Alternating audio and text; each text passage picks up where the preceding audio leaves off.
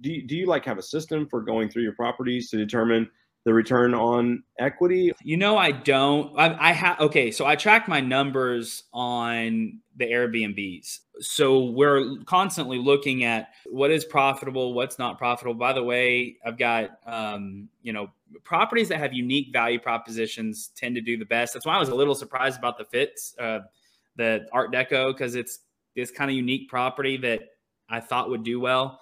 Um, but In in other cases, unique, cute properties do really well. And so we we try to look for certain things that are just going to stand out on Airbnb. So we're, we'll sell these assets and buy other assets that are more along those lines. The bedrooms is definitely one of those things that we're realizing makes a difference.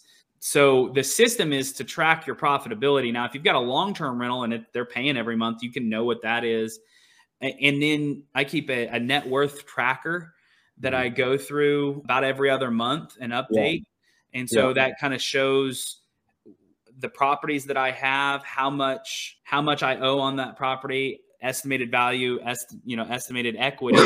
So then I can look on that, kind of compare notes and go, well, this one's only make, you know, only made us two thousand dollars so far this year after we've paid all of our expenses. That's not very good. Let's sell that asset, move it into a different Uh, category, either buying another long-term rental or buying another Airbnb that's going to be a better performer.